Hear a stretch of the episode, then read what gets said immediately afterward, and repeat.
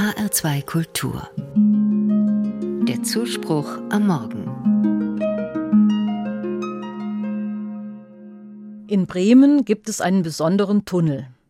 Genauer gesagt ist es eine 50 Meter lange Unterführung, der Remberti-Tunnel. Er verbindet die Parkallee mit der Remberti-Straße. Die Idee, ihn zu entwerfen, hatte ReginaEixter nach dem Terroranschlag am 11. September 2001 auf das World Trade Center in New York.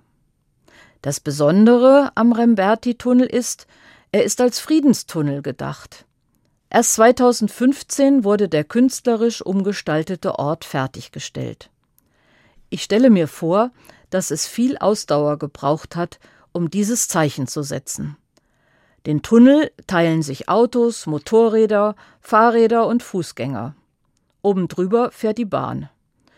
Für Menschen, die durch den Tunnel fahren oder ihn entlang gehen, sollte er zu einem Licht im Dunkel werden. Deshalb ist das Tunnelgewölbe mit regenbogenfarbenen LED-Lichtern beleuchtet. Lichter scheinen in Rot, Grün, Blau, Gelb, Lila und Weiß.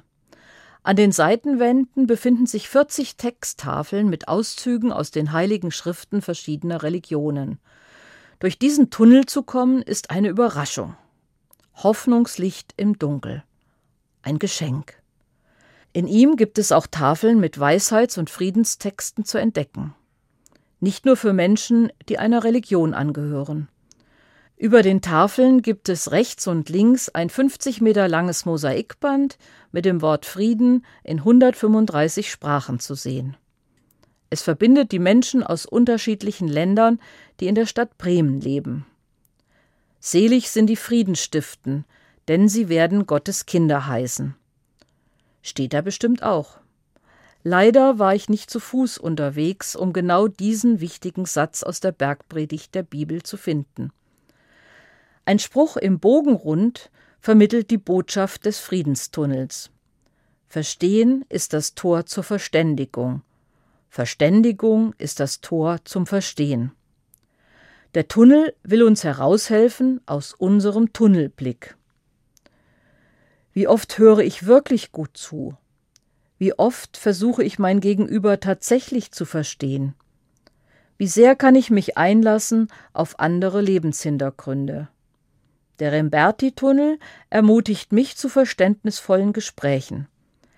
Er fordert mich auf, Gespräche mit Menschen zu führen, mit denen ich sonst vielleicht nicht in Kontakt kommen würde. Es wäre schön, wenn jede Stadt einen solchen Friedenstunnel oder ein anderes Zeichen hätte, das uns Menschen daran erinnert, Verstehen ist das Tor zur Verständigung.